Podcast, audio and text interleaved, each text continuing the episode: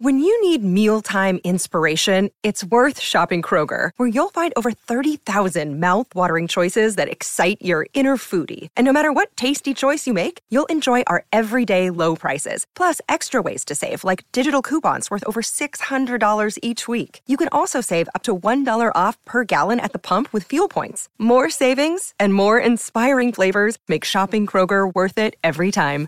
Kroger, fresh for everyone. Fuel restrictions apply. I'm Rachel Martin. After hosting Morning Edition for years, I know that the news can wear you down. So we made a new podcast called Wild Card, where a special deck of cards and a whole bunch of fascinating guests help us sort out what makes life meaningful. It's part game show, part existential deep dive, and it is seriously fun. Join me on Wild Card wherever you get your podcasts, only from NPR.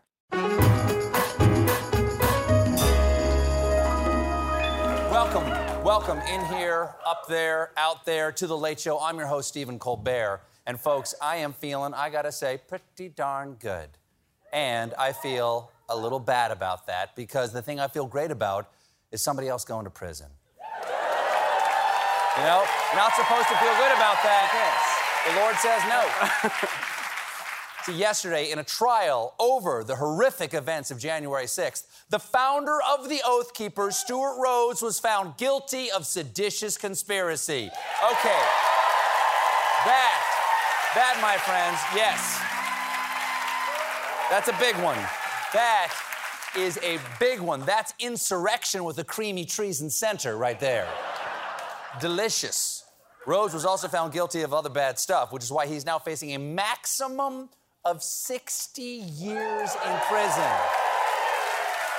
That's a long time, baby. That's a long stretch.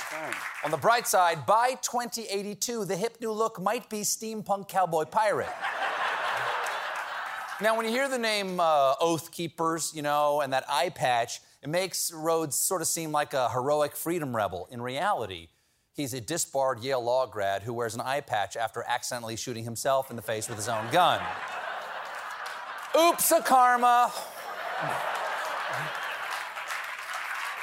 That's like, it's embarrassing. It's embarrassing, is what it is. It's like finding out Rambo wears that headband to cover up his live, laugh, love tattoo. this conviction, make no mistake, is a huge deal.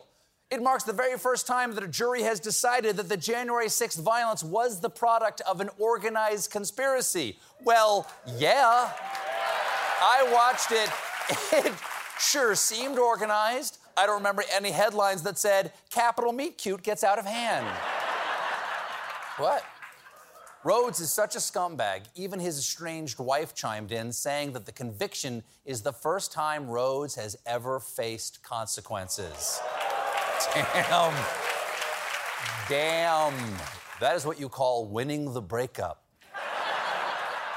Oh, hey, here's something fun. Last night, the Senate voted to pass the Respect for Marriage Act, which the hits keep on coming, baby. It's time. one of those It's nights. time. Let's go. Is that it? That's nice. I like doing monologues tonight. It's pleasant. Yeah. The Respect for Marriage Act, which would enshrine marriage equality in federal law. This is an incredible moment. I feel so proud to live in a country where anyone, regardless of their sexuality, can disagree for decades about the right way to load a dishwasher. you don't need to pre rinse. That's just washing the dishes before they go in the dishwasher. Don't wash them. That's the thing the dishwasher went to college to learn. The bill passed in a 61 to 36 vote with 12 Republicans joining Democrats to vote for it. Wow. That's cool. That's where we are. That's cool. That's no wonder marriage equality won. Even the partisan support was by. Uh-huh. Now, I'm sure. Uh-huh. Thank you. Uh-huh. Thank you, Joseph. Thank you. Thank you. You know. Now, I'm sure a lot of you are saying, "Hey, Steve, don't we already have the right to same-sex marriage?" Yeah, but a lot of people were worried we might lose that right thanks to the Legion of Dumb. After the conservatives on the court overturned Roe v. Wade uh, this past summer, the next logical step that many conservatives were calling for is to overturn Obergefell. Hence the urgency to pass this bill and to get Republican support The bill had to walk a kind of a fine line. So it won't force all states to issue marriage licenses to same sex couples. Instead, it would require that people be considered married in any state as long as the marriage was valid in the state where it was performed. In other words, if you get married in Massachusetts and then move to Florida, no one can question the validity of your marriage. Okay? That's nice to know. That's pleasant.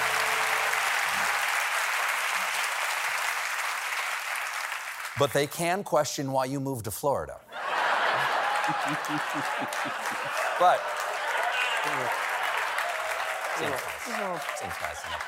the bill does repeal the 1996 Defense of Marriage Act. So that old thing is gone. As one prominent lawmaker told the Defense of Marriage Act, sashay away. Thank you. Thank you.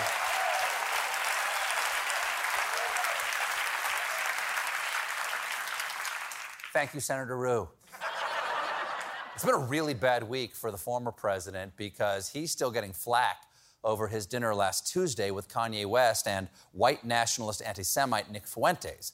The former president is now scrambling to do damage control, so he went to Fox News. Now, normally we would run footage of that, but we don't have any footage of that because they only let him talk to FoxNews.com. Even their cameras are unwilling to be seen on camera with him right now. The former president told the website he had never heard of Fuentes before the dinner, adding, I had no idea what his views were. You know, I might have believed that six years ago if this was the first time you played footsie with white supremacists. But it's happened a lot. And you know what they say if it flies like a duck and quacks like a duck, but it goose steps, you got yourself a Nazi duck. All right? That's, That's, that's, that's just logic, that's baby. simple logic. That's math. The blowback has been so bad that to prevent future meetings with white supremacists, the former president's team has a new rule, and this is true, that a senior official needs to be with the former president at all times. Yes, it's so important. They didn't make sure that the former president not be left alone with a white supremacist. The trick is going to be finding a way to keep him out of any room that he's in. Down in Georgia, that's a stroker. That joke's a chin stroker. Down in Georgia, they're getting close to the big Senate runoff election between Herschel Walker and Raphael Warnock. So far, it's kicked off with a real bang because on Monday, voters in Georgia broke their record for the most ballots cast in a single day during early voting. Yet another record. Yes. I, I agree. Vote. Vote, vote, vote. Yet another new record for Herschel Walker's resume, along with his college rushing yards record, Planned Parenthood rewards points, and record number of nickels accidentally swallowed. When you tackle him, he jingles. Both candidates are out campaigning up a storm right now, but Walker's speeches are especially notable because they are insane. Here he is on Monday making the case for a border wall. I'm gonna secure this border. They said, How are you gonna do that? I said, Well, I can do it then. You mean put up a wall. A wall do work. Wall working around your house when you got a wall around your house. People don't do they have a, they can get in, but you know what? They get in, it'll be hard to get out. Cause I got a dog that well, my dog really won't bite. There. They're going to have to update that chant. Mm-hmm. Build the wall, add a dog. One that bites? Maybe not. If voters. Look at those scuff marks. I know. Look at that. If voters send Walker home, he might have a hard time finding where that is because while we knew Walker had multiple homes, just this week we learned that he's claimed his home in Texas as his primary residence to get a tax break. Not great for a would be senator from Georgia, but unlike his other scandals, Walker's been refreshingly honest about it. Here he is in January. Everyone asked me why did I decide to run for a Senate seat. As I was sitting in my home in Texas, I was sitting in my home in Texas, and I was seeing what was going on in this country. I tell people stop for a moment and look You know, I live in Texas. He came right out and said it. This is the most disqualifying campaign confession since Herbert Hoover's 1928 slogan, I shoved a nun down a well. Senate candidates who aren't from the state they run for office in, losing Republican and guy who fell into the gorilla enclosure and is trying his best to blend in. Dr. Mehmet Oz, ever since Oz got his ass handed to him by John Fetterman, he's been trying. Take a minute. It's never too, never too soon to enjoy that again. He's been trying to get his old TV job back. Now, unfortunately for Oz, his former producers reportedly won't talk to him. He's so toxic, he couldn't even interest Paramount Plus in his Dr. Oz prequel, Young Mehmet. I'd watch that. One reason producers don't want Oz back is because the TV folks believe the campaign badly damaged Oz's reputation. And that's no small feat, considering that before he ran, his reputation was Doctor Who says if you have more than 200 orgasms a year, you can reduce your physiologic age by six years. Okay? Looks like your secret is out, Paul Rudd. Turning to 200. 200. Is that all? Turning to the world of religion, many faiths around the world believe that with time, prayer, and meditation, one can achieve a state of religious ecstasy. But some folks want a shortcut, like in Thailand, where a Buddhist temple has been left without any monks after they all tested positive for meth. Yes. As the enlightened one himself said, How do I stay so fat on this much crank? We got a great show for you tonight.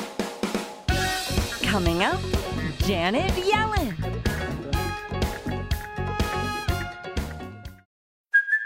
Hey, it's Kaley Cuoco for Priceline. Ready to go to your happy place for a happy price? Well, why didn't you say so? Just download the Priceline app right now and save up to 60% on hotels. So, whether it's Cousin Kevin's Kazoo concert in Kansas City, go Kevin, or Becky's Bachelorette Bash in Bermuda, you never have to miss a trip ever again. So, download the Priceline app today. Your savings are waiting Go to your happy place for a happy price. Go to your happy price, Priceline.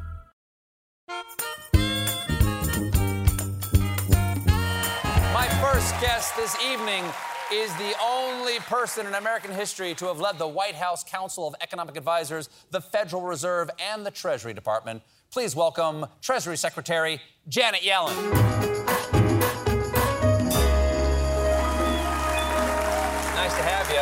Thank you for the invitation. Uh, pleasure. Have you ever been on a late night show before? I've never been. You're going to love it. It's great. You're the first female Treasury Secretary, but when, when President Biden approached you uh, to take the gig, you hesitated. Why? And what, what changed your mind? Well, you know, I had had a bunch of high level positions. I'd been chair, chair of the Fed Yeah. and other positions, um, Council of Economic Advisors. There are a lot of qualified people who want these jobs, and I thought this is my time to let somebody else take the job. But Mm-hmm. when he came to me and said, No, I really want you to do it, it's Mm-hmm. important to me that you say yes. I thought, okay, that's that's something different. The And president asked. yeah. You don't say no to the president. Well, you have been called, and I want to get this right, you've been called a genius at explaining arguments know about simply and clearly. Others have said this. I know you haven't said this of yourself, but are you explaining arguments simply and clearly? Can you explain how inflation got so high? Because two years ago, everything seemed fine. Uh, even in 2021, when you and other members of the administration believed that uh, inflation was a small risk. What happened uh, simply and clearly? That's a challenge. That is, yeah, yeah. So we had a rapid recovery from the pandemic. When President Biden was elected, unemployment was quite high. It was close to 7%. And we put policies in place that generated a very rapid recovery. Unemployment quickly fell back into the threes, Where is Um, it now? Where is it now? 3.7. Okay. So normally you wouldn't expect um, just because you had a rapid recovery uh, for inflation to rise very much, if at all. But it turned out the pandemic had very special impacts on the economy. Remember, everybody stopped spending on services. They were in their homes for a year or more. Um, they wanted to buy grills and office furniture. They were working from home. Mm. They suddenly started splurging on goods, buying technology. Um, you know, we, we're suddenly working through technology. And bottlenecks started developing where supply in particular important sectors of the economy just couldn't keep up with demand. Give you an example, a couple of examples. So cars. There was a surge in demand for automobiles, but also for technology goods. And suddenly, semiconductors that go into all of these goods, they're in short supply. I still, I still, I'm still trying to get a car at this point. I can't, it's, it's no, still, I can't, I can't get uh, a car. Well, you know, the factories really had to shut down some of their production. They just didn't have enough semiconductors to be able to supply cars. And with all that demand and very limited supply, and the companies not being able to expand production, prices of automobiles just shot up. And used cars, too, prices just shot up. So that's one example. But we also started buying a lot of stuff for our homes. I mean, I'll, I'll, confess that I had Amazon packages coming almost every day. Mm-hmm. And we'd moved into a house that needed some furniture. And um, I don't think I was the only one.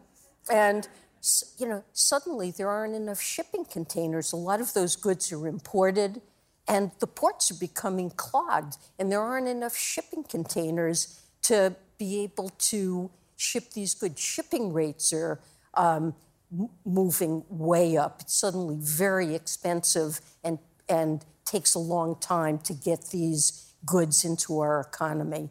And so prices started skyrocketing for things in short supply. Well, j- just because we have a limited amount of time here, let me let me accept that as a rationale for why the prices went up. What now can the government do? Well, because whether or not whether or not it is necessarily any particular president's fault that that happens, every particular president has to take responsibility for what's happening in that economy because we blame the last guy. I'm willing to blame this guy too. Fair so, enough. So, what can the government do to make this better? Because it seems to take so, a long time to get, get this under control, no matter how much Jerome Powell puts the screws to the interest rates. so, it is President Biden's and my top economic priority to get inflation down because it is really concerning and imposing a lot of costs on American households and consumers. So the first job goes to the Fed. They need to take some of the heat out of the labor market. Um, and what does that the, mean? I'm going to stop you right there, just because, pardon me, but one of the critique of the Fed is that they increased interest rates to try to cool off the labor market. But what does that do to the people who actually work those jobs? That one of the critiques of the Fed is it's good for people who already have money for those interest rates to go back up because we get certainly a better return on our money. But what does it do to the people who don't have that vast job market that they had a month ago if those opening jobs go away? Well, right now, demand for workers is so strong that there are two job openings for every American who's looking for a job. We've never seen anything like that in the United States before. And so with the economy slowing a little bit, demand slowing a little bit, um, firms, instead of having plans to massively expand their workforce, um, they're beginning to rethink how much they need to add to their workforce. Sure. Uh, and uh, Amazon, uh, JP Morgan, Meta, Disney, Paramount, they've all done big cuts in anticipation of a recession.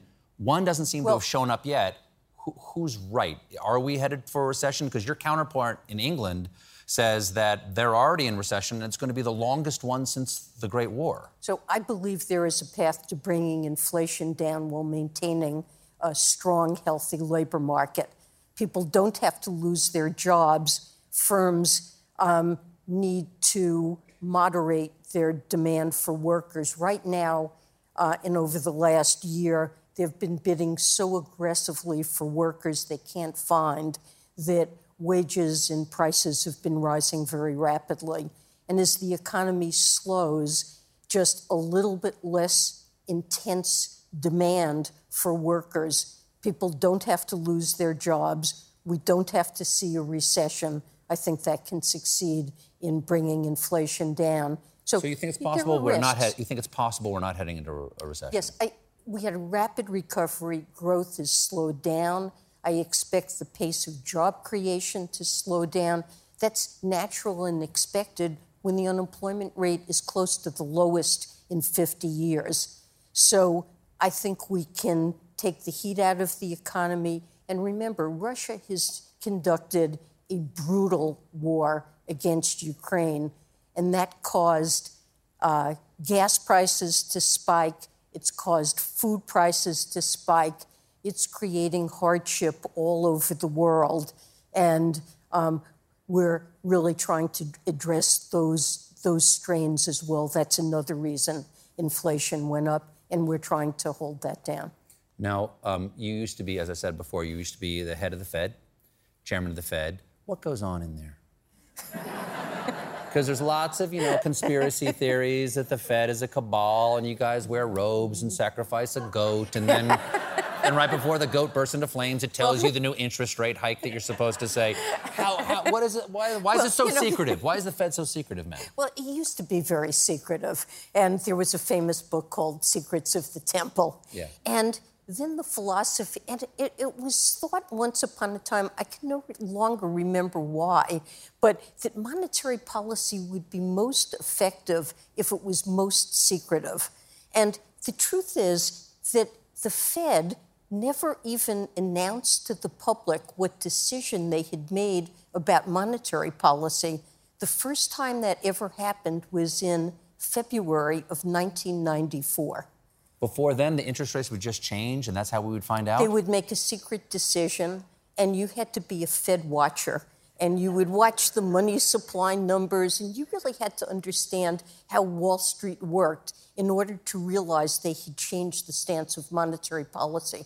Meetings ended, they never even issued a statement.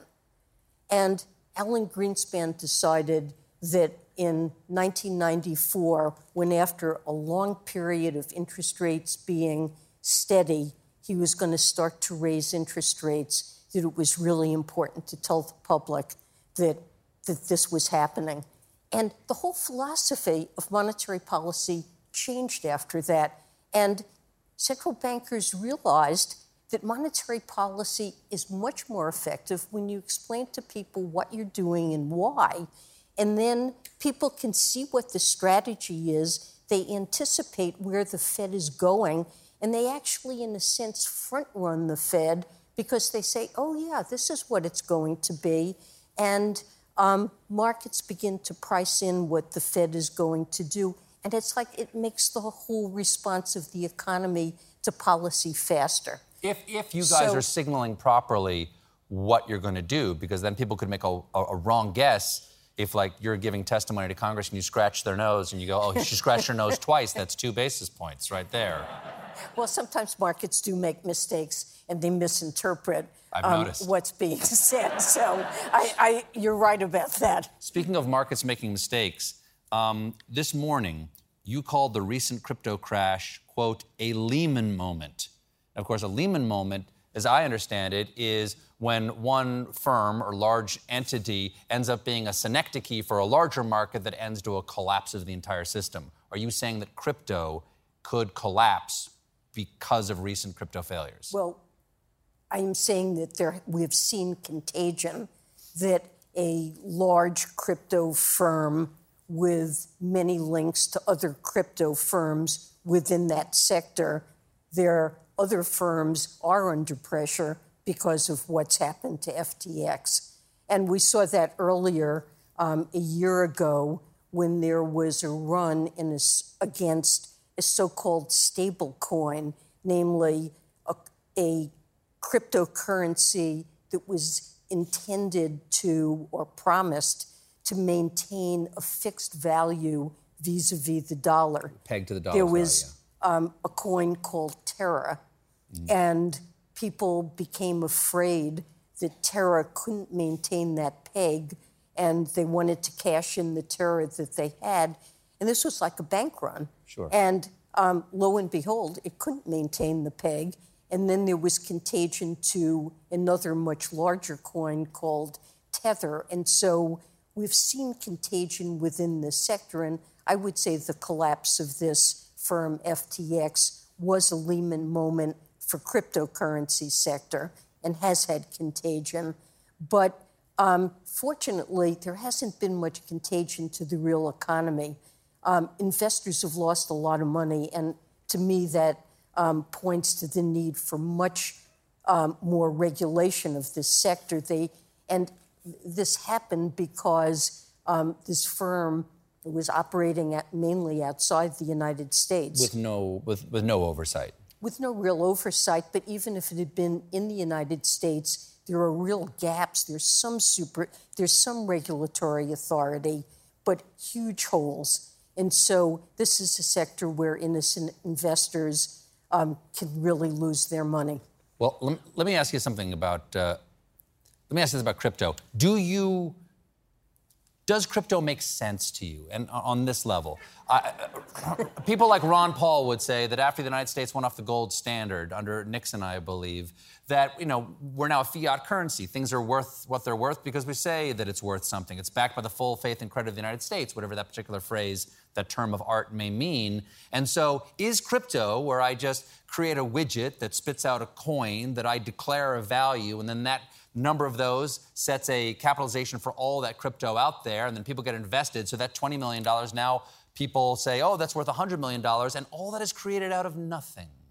Does that make sense to you? Because there is no inherent value to the actual item itself. Well, I, I have been pretty skeptical since the outset about what the value of crypto would be to the real economy. But because the United States has a fiat currency, is is the dollar make any more sense to you than crypto does? Yes, the dollar makes a lot of sense to why, me why? because it's a national currency that's well regulated by the Federal Reserve, okay. that has a clear mandate, and um, people who are accountable to the public and to Congress mm-hmm. to maintain um, the, the goals of the Fed, which is maximum employment and low and stable inflation. Price and they know stability. what they're talking about. They got the robes and, and they, the goat and everything. And they know what they got the whole thing. Okay. Uh, they tell you what they're doing. Sometimes people misunderstand, but you know they they talk to you about what they're.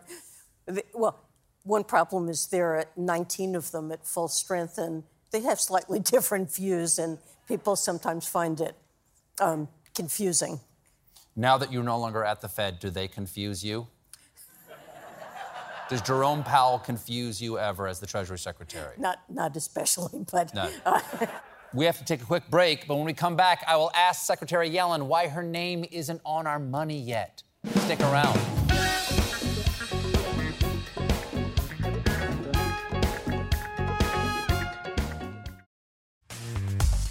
Enjoying this episode of the Late Show Pod Show? Then head to cohst.app slash late show or visit the link in the description to fill out our quick two minute survey, all about getting to know you.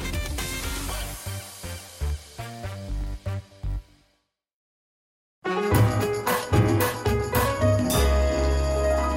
back with Secretary of Treasury Janet Yellen.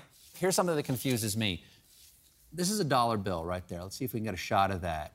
And right over here, can you see this? This is, we looked for your name, and it says Steve Mnuchin over there in, I gotta say, block print. He never learned to connect his letters. Can you go back to that? Why isn't your name on this money, Secretary Yellen? It's been almost two years. Okay, so let's look at this bill. It's real, it's not counterfeit. No, no, it's, I, I agree. But you see, there's a second name. And the second name on the left side of the currency is the Treasurer of the United States. Yes. And new money can't be issued until there is also a treasurer along with a do we not new have secretary. We now do have a treasurer, and our treasurer is the first Native American woman ever to be appointed treasurer of the United States. So when and when do you get the big moment? Next week, I am going to Fort Worth, which is where one of the two um, plants uh, are located that produce our currency, and I am going to see the first um, the first sheets of currency that have been printed with both of our names. So it is Wow. about. Uh, Did you practice? I, Did you practice your signature? Are you happy with it? I practiced and practiced. You know, I I I had heard stories. Um, two of my predecessors, President Obama's Yes. Treasury secretaries, Tim Geithner and Jack Lew, signed the currency, and their signatures were so illegible that people made fun of them. And Sec- Secretary Lew, he he signed in something that looked like eight circles that were connected. I remember that it looked like how a child would draw smoke coming out of a chimney. something like that. and um, for both of them, it was decided that they should redo it. And so I, I knew that this was something you could really screw up, and I wanted to get it right. And I practiced and I practiced, and you, you'll see what you you'll see what you think. But I I think you'll be it. able to read the letters. I'll, I'll do my critique on air. How about that? I'll let you know about it. Now, before we go, before we go, we do something at the show every week, which is called uh, the sack, where everybody throws in a buck with their name on it. At I the end of the week, I pull it out. Well, we're, because because you're here tonight, we're going to do a little bit early, if you don't mind. Would you be willing to pull the pull the name out of the sack to say who our who our who our winner is? This All is for right. all the money. How much money is in here? Do we know? $166, Secretary. Who won? Willa in digital PA. Willa Digital. Willa.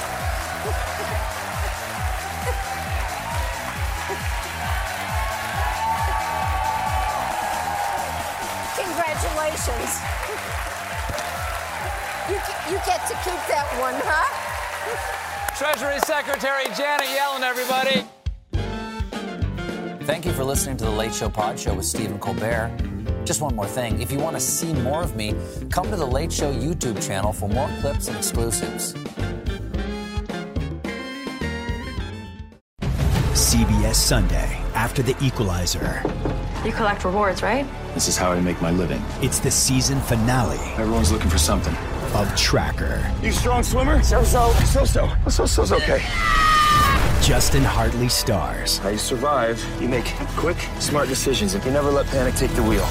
Sounds cool. It is cool, actually. Very cool.